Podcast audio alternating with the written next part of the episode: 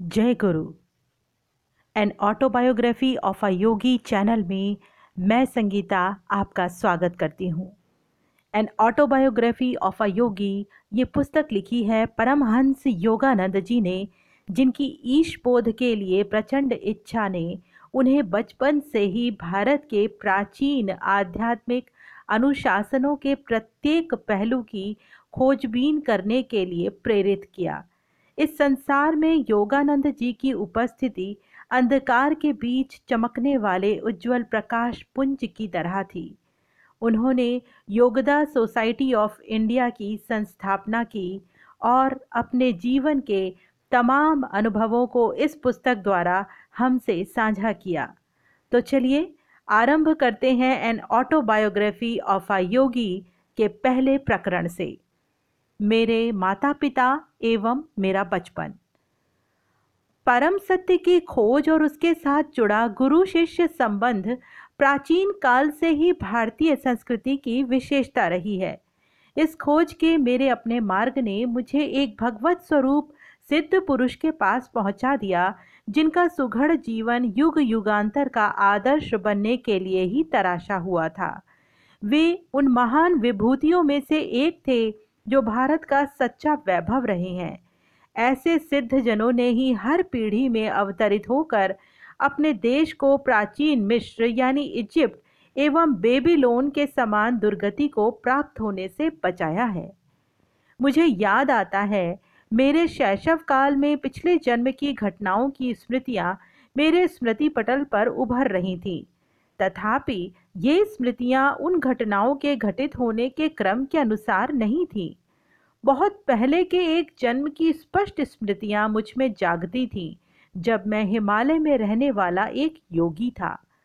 अतीत की इन झांकियों ने किसी अज्ञात कड़ी से जुड़कर मुझे भविष्य की भी झलक दिखाई। शिशु अवस्था की असहाय के अवमाननाओं की स्मृति मुझमें अभी भी बनी हुई है। चल फिर पाने में और अपनी भावनाओं को मुक्त रूप से व्यक्त कर पाने में असमर्थ होने के कारण मैं विक्षुब्ध रहता था। अपने शरीर की अक्षमताओं का भान होते ही प्रार्थना की लहरें मेरे भीतर उठने लगती थीं। मेरे व्याकुल भाव अनेक भाषाओं के शब्दों में मेरे मन में व्यक्त होते थे। विविध भाषाओं के आंतरिक संभ्रम के बीच मैं धीरे धीरे अपने लोगों के बंगाली शब्द सुनने का अभ्यस्त होता गया। ये थी शिशु मस्तिष्क की मन बहलाने की सीमा, जिसे बड़े लोग केवल खिलौनों और अंगूठा चूसने तक ही सीमित मानते हैं। इस मानसिक विक्षुब्धता और मेरा साथ न देने वाले शरीर के कारण कई बार मैं झल्ला कर आकुलता से रो पड़ता था। मेरी आकुलता पर परिवार में सबको होने वाला विस्मय मुझे याद है। सुखद स्मृतियाँ भी अनेक हैं। मेरी माँ का दुलार और तुतलाने तथा लड़खड़ा के चलने के मेरे आरंभिक प्रयास। इन आरंभिक सफलताओं को सामान्यतः जल्दी ही भुला दिया जाता है। परंतु फिर भी ये आत्मविश्वास की स्वाभाविक आधारशिलाएँ होती हैं। मेरी इन सुदूरगामी स्मृतियों का होना कोई अपूर्व बात नहीं है। अनेक योगियों के विषय में ज्ञात है कि उन्होंने जन्म मृत्यु के नाटकीय अवस्था परिवर्तन में भी अपने आत्मबोध को बनाए रखा। यदि मनुष्य केवल शरीर होता तो निसंशय उसकी मृत्यु के साथ ही उसका अस्तित्व समाप्त हो जाता। किंतु यदि युग युगांतर से सिद्ध महात्माओं ने सत्य प्रतिपादित किया है तो मानव मूलतः अशरीरी, सर्वव्यापी आत्मा है। शैशवावस्था की सुस्पष्ट स्मृतियों का होना विलक्षण तो है, किंतु ऐसी घटनाएँ अति दुर्लभ भी नहीं। अनेक देशों में यात्रा करते हुए मैंने अनेक सत्यनिष्ठ स्त्री पुरुषों के मुख से उनकी शैशवावस्था की स्मृतियाँ सुनी हैं। मेरा जन्म पूर्वोत्तर भारत में हिमालय पर्वत श्रेणी के निकट स्थित गोरखपुर में 5 जनवरी अठारह ईस्वी को हुआ था। वहीं मेरे जीवन के पहले आठ वर्ष व्यतीत हुए थे। हम आठ बच्चे थे, चार भाई और चार बहनें। मैं मुकुंद लाल घोष भाइयों में दूसरा और माता पिता की चौथी संतान था। मेरे माता पिता बंगाली क्षत्रिय थे। दोनों ही संत प्रकृति के थे। उनके शांत एवं शालीन दाम्पत्य प्रेम में कभी कोई अनर्थक व्यवहार व्यक्त नहीं हुआ। माता पिता के बीच आपसी सामंजस्य चारों ओर चलने वाले आठ नन्हे जीवों के कोलाहल का शांत केंद्र था। मेरे पिता श्री भगवती चरण घोष स्वभाव से दयालु, गंभीर और कभी कभी कठोर थे। उनसे अत्यंत प्यार करते हुए भी हम बच्चे उनसे आदर युक्त दूरी बनाए रखते थे। वे असाधारण गणितज्ञ और तर्कशास्त्र वेत्ता थे तथा मुख्यतः अपनी बुद्धि से ही काम लेते थे। किंतु माँ तो स्नेह की देवी थी और हमें केवल प्रेम के द्वारा ही सिखाती थी।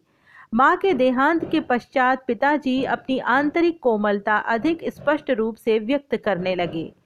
तब मैंने देखा कि उनकी आँखों में प्रायः मेरी माँ की आँखों की झलक दिखाई पड़ती थी। माँ के सानिध्य में हम बच्चों का बचपन में ही धर्म ग्रंथों के साथ कठु मधुर परिचय हो गया। अनुशासन की आवश्यकता पड़ने पर माँ रामायण और महाभारत से प्रसंगोचित कहानियाँ हमें सुनाती थीं। ऐसे अवसरों पर डांट और शिक्षा दोनों ही साथ साथ चलते थे। पिताजी के प्रति, आदर के प्रतीक स्वरूप, कार्यालय से उनके घर आने पर उनका स्वागत करने के लिए शाम को माँ हम बच्चों को कपड़े आदि पहनाकर ध्यानपूर्वक तैयार करती। पिताजी भारत की तत्कालीन बड़ी कंपनियों में से एक बंगाल नागपुर रेलवे में उपाध्यक्ष के समकक्ष पद पर कार्यरत थे। यात्रा उनके कार्य का एक हिस्सा थी। हमारा परिवार मेरे बाल्यकाल में अनेक शहरों में रहा। माँ गरीबों की सहायता के लिए सदा तत्पर रहती थीं। पिताजी भी इस मामले में करुणापूर्ण दृष्टिकोण रखते थे, परंतु अपनी आर्थिक सीमा के अंदर ही व्यय करना पसंद करते थे। एक बार पंद्रह दिनों में माँ ने गरीबों को खिलाने में पिताजी की मासिक आय से अधिक रकम खर्च कर दी। इस पर पिताजी ने माँ से कहा, मैं तुमसे केवल इतना ही कहना चाहता हूँ कि कृपा करके अपना दान धर्म तुम उचित सीमा के अंदर करो। माँ को अपने पति की ये सौम्य उलाहना भी व्यथाजनक लगी। बच्चों को किसी प्रकार के मतभेद का कोई आभास दिए बिना माँ ने एक घोड़ा गाड़ी मंगवाई। नमस्कार, मैं अपने मायके जा रही हूँ। प्राचीन धमकी हम लोग चकित होकर विलाप करने लगे। उसी समय संयोगवश हमारे मामा वहाँ आ गए। उन्होंने पिताजी के कान में फुसफुसाकर धीरे से कोई परामर्श दिया। निसंशय सदियों से चला आ रहा कोई उपाय। पिताजी के कुछ संधिजनक स्पष्टीकरण के बाद माँ ने खुशी खुशी घोड़ा गाड़ी लौटा दी। अपने माता पिता के बीच मेरे द्वारा देखे गए एकमात्र विवाद का इस प्रकार अंत हुआ। परंतु एक विशेष संवाद मुझे याद आता है। कृपया अभी अभी घर पर आई एक असहाय महिला को देने के लिए मुझे दस रुपए दीजिए। माँ की मुस्कुराहट में मनाने की अपनी एक शक्ति थी। दस किस लिए? एक रुपया काफ़ी है। पिताजी ने इसके साथ एक औचित्य समर्थन भी जोड़ दिया। जब मेरे पिताजी और दादा दादी की अचानक मृत्यु हो गई तब मैंने गरीबी को पहली बार अनुभव किया। मीलों चलकर स्कूल जाने से पहले मेरा नाश्ता होता था, केवल एक छोटा केला। कॉलेज पहुँचने तक मेरी अवस्था इतनी बुरी हो गई कि मैंने एक धनी न्यायाधीश से मासिक एक रुपए की सहायता के लिए प्रार्थना की। उसने ये कहते हुए मना कर दिया कि एक रुपया भी मूल्यवान होता है। उस एक रुपए के मना किए जाने की आपको कितनी कड़वी याद है? माँ के हृदय से तत्काल तर्क उभरा। क्या आप चाहते हैं कि ये महिला भी आपके द्वारा इन दस रुपयों को मना किए जाने की वैसी ही दुखद स्मृति अपने मन में रखे, जिनकी उसे तीव्र आवश्यकता है? तुम जीती। पराभूत पति की सनातन भाव भंगिमा के साथ पिताजी ने अपना बटुआ खोला और कहा, ये लो दस रुपए का नोट। उस महिला को ये मेरी शुभकामनाओं सहित दे दो। किसी भी नए प्रस्ताव पर पहले नहीं कह देना पिताजी का स्वभाव था। इतनी सहजता से माँ की सहानुभूति जगाने वाली उस अपरिचिता के प्रति पिताजी का रवैया उनकी स्वभावगत सतर्कता का एक उदाहरण था। तक्षण कोई बात स्वीकार कर लेने में अनिच्छा वस्तुतः सोच विचार के बाद निर्णय के सिद्धांत का पालन मात्र है। मैंने सदा ही देखा कि पिताजी उचित और संतुलन निर्णय लेते थे। यदि मैं अपने अनेकानेक अनुरोधों के पक्ष में एक दो अच्छे तर्क प्रस्तुत कर देता तो वे सदा ही मेरी इच्छा पूरी कर देते। चाहे वो इच्छा छुट्टियों में भ्रमण यात्रा की हो या नई मोटरसाइकिल की। अपने बच्चों के बाल्यकाल में पिताजी अनुशासन में उनके साथ दृढ़ता बरतते थे, परंतु स्वयं किसी वैरागी की तरह सरल सात्विक जीवन व्यतीत करते थे। उदाहरणार्थ वे कभी थिएटर नहीं गए, बल्कि विभिन्न आध्यात्मिक साधनाओं में और भगवत गीता पढ़ने में ही उन्हें आनंद आता था। उन्होंने सारे सुखों भोगों भोगों का त्याग कर दिया था। यहाँ तक कि वे जूतों की एक जोड़ी का भी तब तक प्रयोग करते थे, जब तक कि वो बिल्कुल ही प्रयोग करने योग्य ना रहें।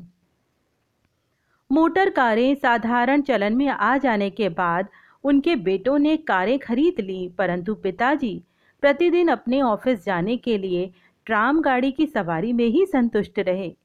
सत्ता या वर्चस्व प्राप्त करने के लिए धन संचय करने में पिताजी को कोई रुचि नहीं थी। कोलकाता अर्बन बैंक का गठन करने के बाद स्वयं अपने लाभ के लिए उसके शेयर रखने से उन्होंने इनकार कर दिया। उनकी इच्छा तो अपने अतिरिक्त समय में केवल अपने नागरिक कर्तव्य का निर्वाह करने की थी। पिताजी के पेंशन लेकर सेवानिवृत्त होने के कई वर्षों बाद बंगाल नागपुर रेलवे के बही खातों की जाँच करने के लिए इंग्लैंड से एक अकाउंटेंट महोदय भारत आए। विस्मित जाँच अधिकारी ने देखा कि पिताजी ने उचित समय पर अदा ना किए गए किसी बोनस के लिए कभी कोई आवेदन नहीं किया था। उन्होंने कंपनी को बताया इन्होंने अकेले तीन आदमियों के बराबर काम किया है। पिछली क्षतिपूर्ति स्वरूप इनका एक लाख पच्चीस हज़ार रुपए कंपनी से निकलता है। कंपनी के कोषाध्यक्ष ने उक्त रकम का चेक पिताजी को भेज दिया, पर मेरे पिताजी ने इस घटना को इतना नगण्य माना कि वे परिवार को इसकी सूचना देना भी भूल गए। बहुत बाद में मेरे सबसे छोटे भाई विष्णु ने बैंक द्वारा दिए गए विवरण में इतनी बड़ी धनराशि जमा देखकर पिताजी से इसके बारे में पूछा था, भौतिक लाभ में इतना उल्लासित क्यों हो? पिताजी ने कहा समभाव को जिसने अपना लक्ष्य बना लिया हो, वो ना तो किसी लाभ से उल्लासित होता है, ना ही किसी हानि से दुखी। वो जानता है कि मनुष्य इस संसार में खाली हाथ आता है और खाली हाथ ही जाता है। अपने वैवाहिक जीवन में पदार्पण करने के शीघ्र बाद ही मेरे माता पिता एक महान गुरु, बनारस के लाहड़ी महाशय के शिष्य हो गए। इस संपर्क से पिताजी के पहले से ही विरक्त स्वभाव को और बल मिला। माँ ने एक बार मेरी सबसे बड़ी बहन रोमा को एक उल्लेखनीय बात बताई। तुम्हारे पिताजी और मैं संतान प्राप्ति के लिए वर्ष में मात्र एक बार पति पत्नी के रूप में साथ सोते हैं। पिताजी लाहिड़ी महाशय से अविनाश बाबू के माध्यम से मिले थे। अविनाश बाबू बंगाल नागपुर रेलवे के कर्मचारी थे। गोरखपुर में मेरे बचपन में अविनाश बाबू मुझे अनेक भारतीय संतों की मन को तल्लीन कर देने वाली कहानियाँ सुनाया करते थे। वे सदा अपने गुरु की श्रेष्ठतर महिमा के विषय में श्रद्धापूर्वक कुछ ना कुछ कहकर ही अपनी कहानी समाप्त करते थे। तुमने कभी सुना है किन असाधारण परिस्थितियों में तुम्हारे पिताजी लाहड़ी महाशय के शिष्य बने थे। गर्मियों के मौसम में एक अलसाए दिन मैं और अविनाश बाबू मेरे घर के अहाते में बैठे थे, तब उन्होंने मेरी उत्सुकता जगाने वाला ये प्रश्न मुझसे किया। मैंने आशा भरी मुस्कुराहट के साथ ना में सिर हिलाया। तुम्हारे जन्म से कई वर्ष पहले मैंने अपने वरिष्ठ अधिकारी, अर्थात तुम्हारे पिताजी से अपने गुरु का दर्शन करने बनारस जाने के लिए एक सप्ताह की छुट्टी देने की याचना की, पर तुम्हारे पिताजी ने मेरी इच्छा का उपहास किया। उन्होंने कहा, क्या तुम धार्मिक कट्टरवादी बनना चाहते हो? यदि जीवन में आगे बढ़ना चाहते हो तो अपने काम पर ध्यान दो। झाड़ियों में से गुजरती एक पगडंडी से उस दिन उदास मन लिए। मैं घर जा रहा था कि पालकी पर सवार तुम्हारे पिताजी से मेरी मुलाकात हो गई। उन्होंने पालकी और नौकरों को विदा कर दिया और मेरे साथ चलने लगे। मुझे सांत्वना देने के लिए, वे सांसारिक सफलता के लिए प्रयास करने के लाभ मुझे समझाने लगे। पर मैं उनकी बातें बेमन होकर सुन रहा था। मेरा हृदय बार बार यही पुकार रहा था। लाहिड़ी महाशय, मैं आपके दर्शन के बिना जी नहीं सकता। हम लोग चलते चलते एक सुनसान मैदान के किनारे पहुँच गए, जहाँ सांध्यकालीन सूर्य की किरणें लहराती ऊँची जंगली घास पर चमक रही थी। हम लोग उस मनोरम दृश्य को देखने के लिए रुक गए। वहाँ उस मैदान में हमसे कुछ ही गज की दूरी पर मेरे महान गुरु अकस्मात प्रकट हो गए। उनका स्वर वातावरण में गूंज उठा। भगवती तुम अपने कर्मचारी के प्रति अत्यंत कठोर हो। इसके साथ ही वे जिस रहस्यमय ढंग से प्रकट हुए थे, उसी रहस्यमय ढंग से अंतधान हो गए। मैं ज़मीन पर घुटने टेक कर लाहिड़ी महाशय लाहिड़ी महाशय पुकार रहा था। कुछ क्षणों के लिए तुम्हारे पिताजी स्तंभित हो गए। अविनाश, मैं न केवल तुम्हें छुट्टी दे रहा हूँ बल्कि वाराणसी जाने के लिए मैं स्वयं भी छुट्टी ले रहा हूँ। तुम्हारी सहायता करने के लिए जब चाहे अपनी इच्छा के अनुसार प्रकट होने की शक्ति रखने वाले इन महान लाहड़ी महाशय के दर्शन मुझे करने ही होंगे। मैं अपनी पत्नी को भी साथ लूँगा और इन महान गुरु से प्रार्थना करूँगा कि वे हमें अपने आध्यात्मिक पथ में दीक्षित करें। क्या तुम हम दोनों को उनके पास ले चलोगे? अवश्य! अपनी प्रार्थना के इस चमत्कार पूर्ण उत्तर को पाकर और घटनाओं के इतने शीघ्र अनुकूल मोड़ लेने पर मेरा मन आनंद से गदगद हो उठा था।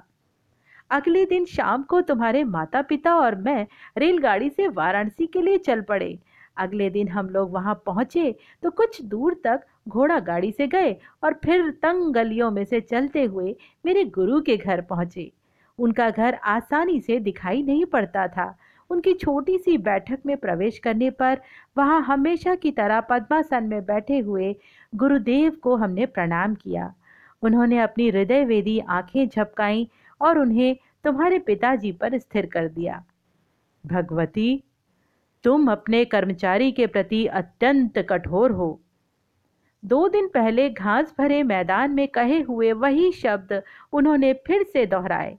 फिर उन्होंने आगे कहा मुझे खुशी है कि तुमने अविनाश को आने की अनुमति दी और साथ में तुम भी अपनी पत्नी को साथ लेकर यहाँ आ गए। तुम्हारे माता पिता को अत्यंत आनंद हुआ कि गुरुदेव ने उन्हें क्रिया योग की दीक्षा दी। उस पवित्र दर्शन के अविस्मरणीय दिन से ही तुम्हारे पिताजी और मैं गुरु भाई के रिश्ते से घनिष्ठ मित्र रहे हैं। लाहिड़ी महाशय ने तुम्हारे जन्म में विशेष रुचि दिखाई थी। तुम्हारा जीवन निश्चय ही स्वयं उनके जीवन के साथ जुड़ा रहेगा। गुरुदेव का आशीर्वाद कभी निष्फल नहीं होता। मेरे जन्म के थोड़े दिन बाद लाहिड़ी महाशय ने इस जगत से प्रस्थान कर लिया। पिताजी का जहाँ जहाँ भी स्थानांतरण होता था वहाँ वहाँ लाहिड़ी महाशय की एक सुंदर अलंकृत फ्रेम में सजी हुई फ़ोटो हमारे पूजा घर में देवताओं के चित्रों और मूर्तियों के साथ विराजमान रहती थी। लगभग रोज ही सुबह और शाम को माँ और मैं उस पूजा वेदी के सामने ध्यान लगाकर बैठते थे और चंदन सिक्त पुष्प अर्पण करते थे। धूप और गुगलू के साथ साथ अपनी संयुक्त भक्ति द्वारा हम उस ईश्वर तत्व की पूजा करते थे जो लाहड़ी महाशय में पूर्णतः अभिव्यक्त हुआ था। उनकी उस फ़ोटो का मेरे जीवन पर ज़बरदस्त प्रभाव पड़ा। जैसे जैसे मैं बड़ा होता गया वैसे वैसे मेरे मन में उस महान गुरु का विचार अधिक दृढ़ होता गया। ध्यान में प्रायः मैं देखता कि उनकी छवि उस छोटे से फ्रेम से बाहर आ गई है और जीवित रूप धारण कर मेरे सामने बैठ गई है। जब मैं उनके ज्योतिर्मय शरीर के चरणों का स्पर्श करने का प्रयास करता तब वे बदल कर पुनः चित्र बन जाते। जब मैंने बाल्यावस्था से किशोरावस्था में प्रवेश किया तो मैंने देखा कि फ्रेम में जकड़ी लाहड़ी महाशय की छोटी सी छवि मेरे मन में जीवित ज्ञान प्रदायनी उपस्थिति बनकर विराजमान हो चुकी है। किसी उलझन या परीक्षा की घड़ी में मैं प्रायः उनसे प्रार्थना करता और अपने अंतर में उन सांत्वनादायक मार्गदर्शन पाता। पहले पहले तो मुझे दुख होता था कि वे शारीरिक रूप में जीवित नहीं थे। किंतु जैसे जैसे उनकी गुप्त सर्वव्यापकता का पता चलता गया, वैसे वैसे मेरा दुख कम होता गया। अपने उन शिष्यों को जो उनके दर्शन के लिए अति लालायित रहते थे, वे प्रायः लिखा करते थे। जब मैं सदा तुम्हारे कूटस्थ की पहुँच में हूँ तो मेरे अस्थि मांस को देखने के लिए आने की क्या आवश्यकता है? लगभग आठ वर्ष की आयु में मुझे लाहड़ी महाशय की फ़ोटो के माध्यम से चमत्कारी स्वास्थ्य लाभ का आशीर्वाद हुआ। इस अनुभव ने मेरे प्रेम को और भी अधिक उत्कट कर दिया।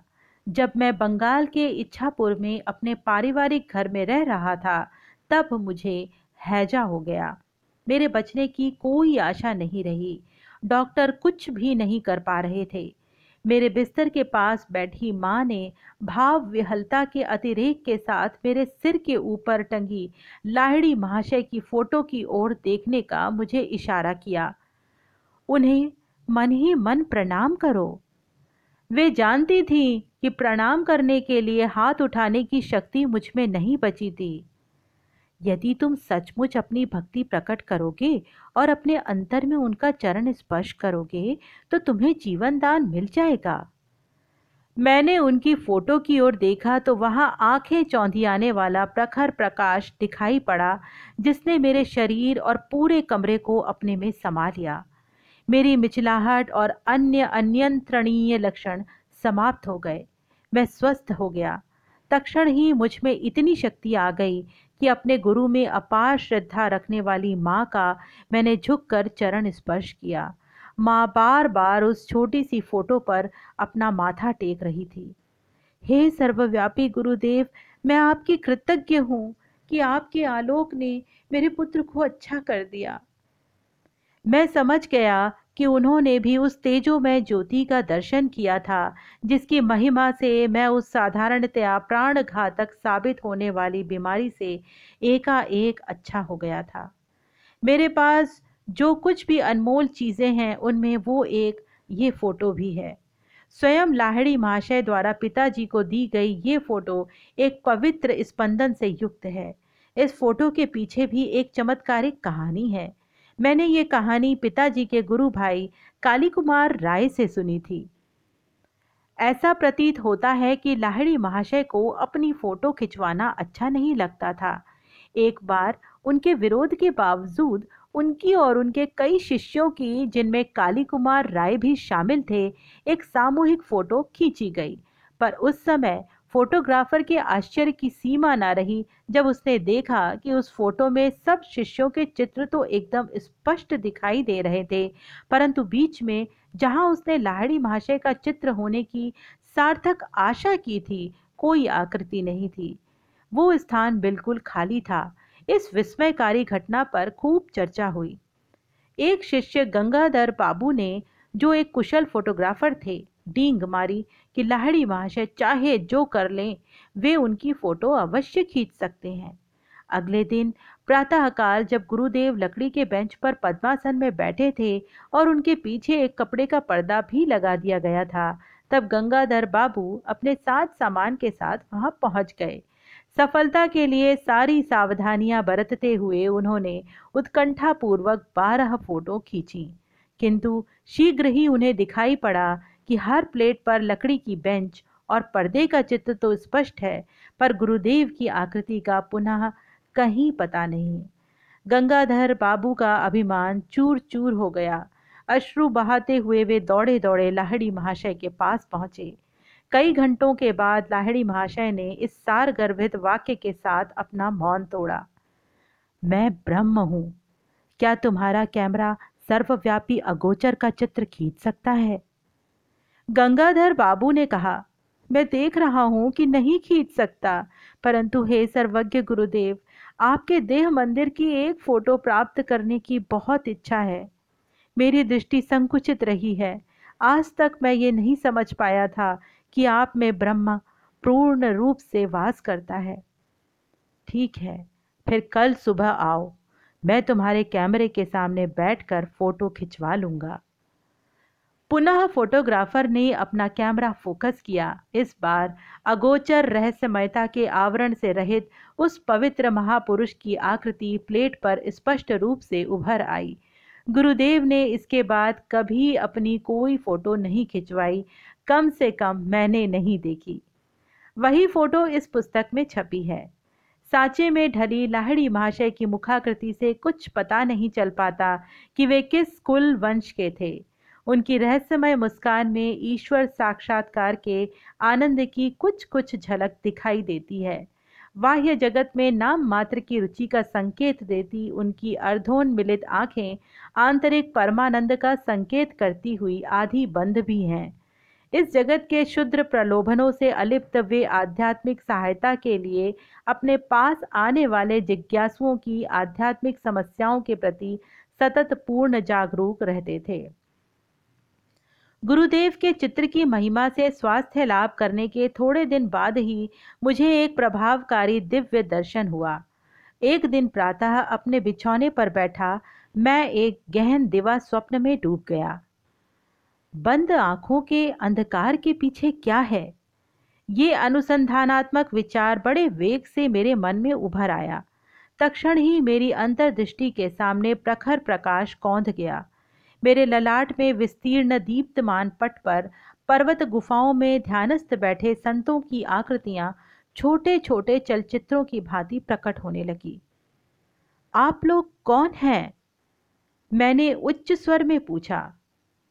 हम हिमालय के योगी हैं। इस दिव्य उत्तर का आनंद वर्णनातीत था, मेरा हृदय पुलकित हो उठा। आह मैं भी हिमालय में आकर आपके जैसा बनना चाहता हूँ। दृश्य अंतर्धान हो गया, परंतु रजत किरणें मंडलाकार में अनंत की ओर विस्तृत हो गईं। ये अद्भुत आलोक क्या है? मैं ईश्वर हूँ, मैं प्रकाश हूँ। ये ध्वनि बादलों की सौम्य बुदबुदाहट जैसी थी। मैं आपके साथ एकाकार होना चाहता हूँ। यद्यपि वह ईश्वरीय आनंद क्रमशः क्षीण होता गया, पर उससे मैं ब्रह्म की स्थायी खोज की विरासत प्राप्त करने में सफल हुआ। ईश्वर शाश्वत, नित्य, नवीन आनंद है। ये स्मृति मेरे हृदय पटल पर इस अनुभव के बाद लंबे समय तक बनी रही। बचपन की एक अन्य स्मृति असाधारण है और उल्लेखनीय भी है, क्योंकि उसका चिन्ह आज भी मेरे हाथ पर है। एक दिन प्रातः समय मैं और मेरी बड़ी बहन उमा अपने गोरखपुर के घर के अहाते में नीम के पेड़ के नीचे बैठे थे। आसपास के तोतों को नीम के पके फल खाते मैं निहार रहा था और बीच में जो समय मिलता, उसमें उमा दीदी मुझे बंगाली की पहली पुस्तक पढ़ने में मदद कर रही थी। उमा दीदी ने अपने पैर पर फोड़ा होने की बात बताई और वो उस पर लगाने के लिए मरहम की एक डिबिया ले आई। मैंने उसमें से थोड़ा मरहम लेकर अपने हाथ पर लगा लिया। तुम निरोग हाथ पर मरहम क्यों लगा रहे हो? बात ऐसी है, दीदी। मुझे लग रहा है कल मुझे यहाँ फोड़ा होने वाला है। चल, छूटा कहीं का।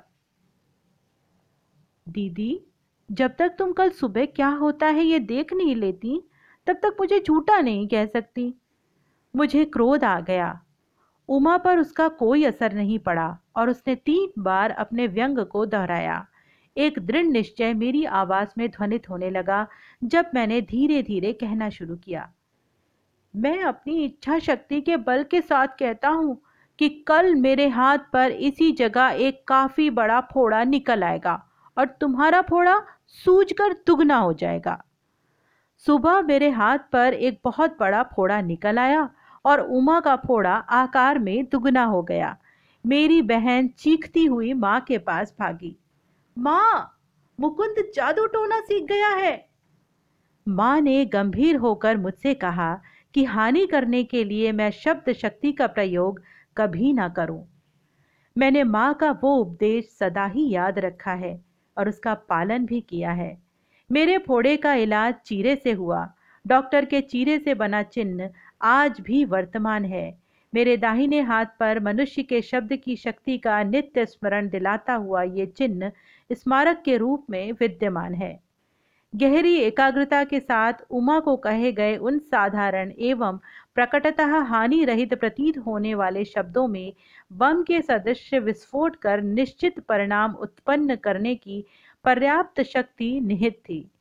बाद में मेरी समझ में आया कि किसी के जीवन को संकट से बचाने के लिए वाणी की विस्फोटक स्पंदन शक्ति का सदुपयोग किया जा सकता है और इस प्रकार बिना चिन्ह या कष्ट रहित शल्य चिकित्सा की जा सकती है। हमारा परिवार पंजाब के लाहौर शहर में स्थानांतरित हुआ। वहाँ मैंने देवी काली के रूप में जगन माता का एक चित्र प्राप्त किया। हमारे घर को बालकनी में इस चित्र का अनौपचारिक मंदिर बनाया गया। मेरे मन में अनायास ही ये निश्चित विश्वास पैदा हो गया कि उस पवित्र स्थान पर की गई मेरी किसी भी प्रार्थना को पूर्ति का ताज पहना दिया जाएगा। एक दिन वहाँ उमा के साथ खड़ा होकर मैं दो लड़कों को दो घरों की छतों पर पतंग उड़ाते देख रहा था। इन दोनों घरों और हमारे घर के बीच एक बहुत ही सकरी गली थी। तुम आज इतने चुप क्यों हो? उमा ने खेल खेल में मुझे धक्का देकर पूछा, मैं ये सोच रहा हूँ कि कितनी अद्भुत बात है कि मैं जो भी माँगता हूँ जगन माता मुझे दे देती हैं।